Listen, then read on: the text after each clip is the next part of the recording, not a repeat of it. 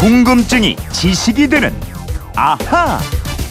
네, 세상의 모든 궁금증이 풀릴 때까지 궁금증이 지식이 되는 아하입니다. 오늘은 휴대폰 뒷번호 8091님이 문자로 주신 궁금증인데요.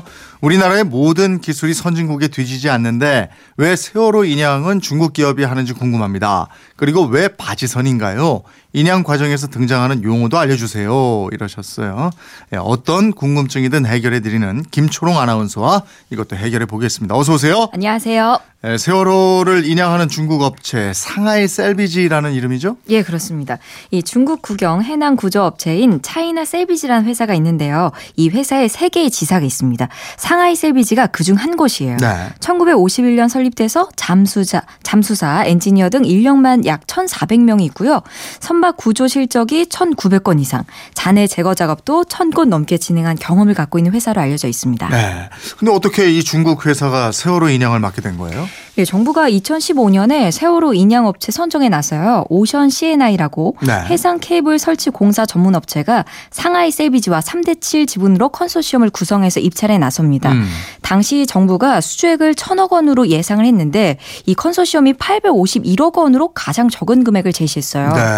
입찰을 해서 가장 적은 금액으로 계약을 따냈다 이거군요. 네, 그렇습니다. 근데 이 회사가 실력이 없는 회사가 아니라 그래요. 어. 2015년에 약 400명의 실종자와 사망자를 내고 중국 양쯔강에 가라앉은 둥팡즈싱 호가 있는데 네. 이 선박을 침몰 나흘 만에 물 위로 끌어올린 업체고요.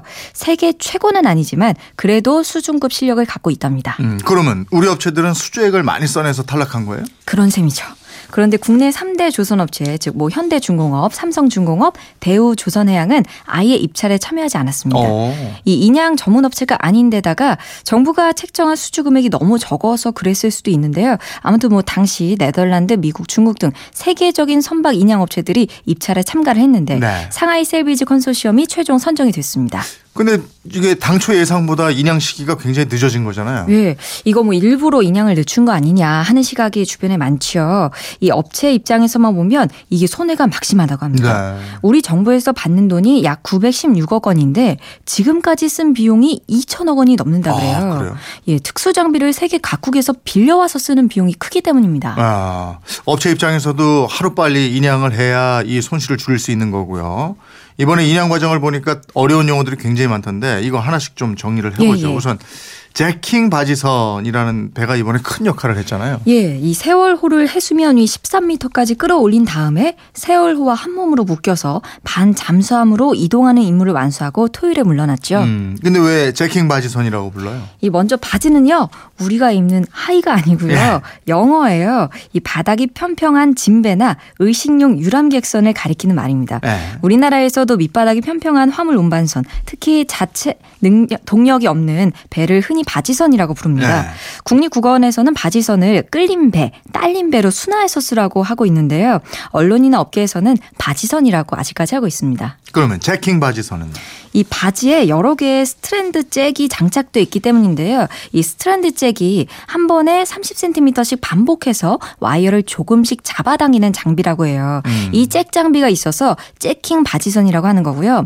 세월호 밑면에 33개의 빔을 깔고 양쪽에 바지선에 있는 와이어로 잭을 연결해서 선체를 인양한 겁니다. 아, 그래서 한쪽에 33개씩 해서 모두 66개 와이어가 설치됐다가 반 잠수선에 올린 다음에 이걸 풀었군요. 예, 그렇습니다. 예. 그렇게 세월호를 와이어에 묶은 것을 고박이라고 해- 했다고 하- 고박했다고 하는데요. 네. 화물을 고정했다, 묶는다는 뜻이고요. 음. 또 묘박이라는 단어도 등장해요. 이 말은 좀 어렵죠. 이 묘박이 배가 닻을 내리고 머무른다는 뜻입니다. 네. 묘가 닻이에요. 음. 거대한 잭킹 바지선이 강한 해류에 움직이지 않도록 고정해 주는 육중한 쇠사슬로 만들어진 닻을 묘박줄이라고 하고요. 네.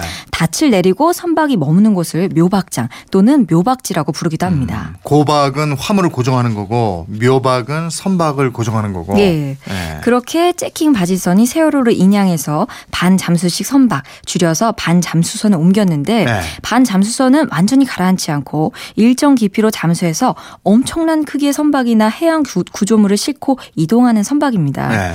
육상의 이 조선소 등에서 건조된 선박을 옮길 때 많이 쓰고요. 바닥에 레일을 깔아서 미끄러지듯이 이동하면서 구조물을 싣거나 내리는 형태입니다. 음, 그럼 세월호가 예상대로 내일쯤 목포 신항에 도착하면 역시 레일을 활용해서 세월호 선체를 육상으로 올리게 되겠네요. 예. 또 뉴스를 들으면 인양과 부양이라는 말이 나오죠. 네. 인양은 끌어서 높은 것으로 옮긴다는 뜻입니다. 그러니까 바닥에 가라앉은 세월호를 끌어올리는 게 인양이고요. 음. 부양은 가라앉은 것을 떠오르게 한다는 의미인데 세월호를 실은 반잠수선이 올라오는 건 부양입니다. 음, 그리고 3년 전에 많이 들었죠. 소조기, 대조기. 이번에도 예, 예. 나왔단 말이죠. 요거는 맹골 수도의 물살하고 관련이 있기 때문입니다. 네. 이 소조기는 바다에서 조수의 흐름이 가장 느린 시기란 뜻이고요. 음. 여기서 흐름이 좀 더 빨라지는 시기를 중조기, 그 다음에 물살이 가장 센 시기를 대조기라고 합니다. 어촌에서는 소조기를 조금이라고 부르는데 달하고 관련이 있어요. 매월 음력 7, 8일과 22, 23일 이렇게 보름마다 찾아옵니다. 음, 그 소조기에 맞춰서 세월호를 인양했지요. 예. 그 예상대로 잘 되다가 작업이 좀 늦어졌어요.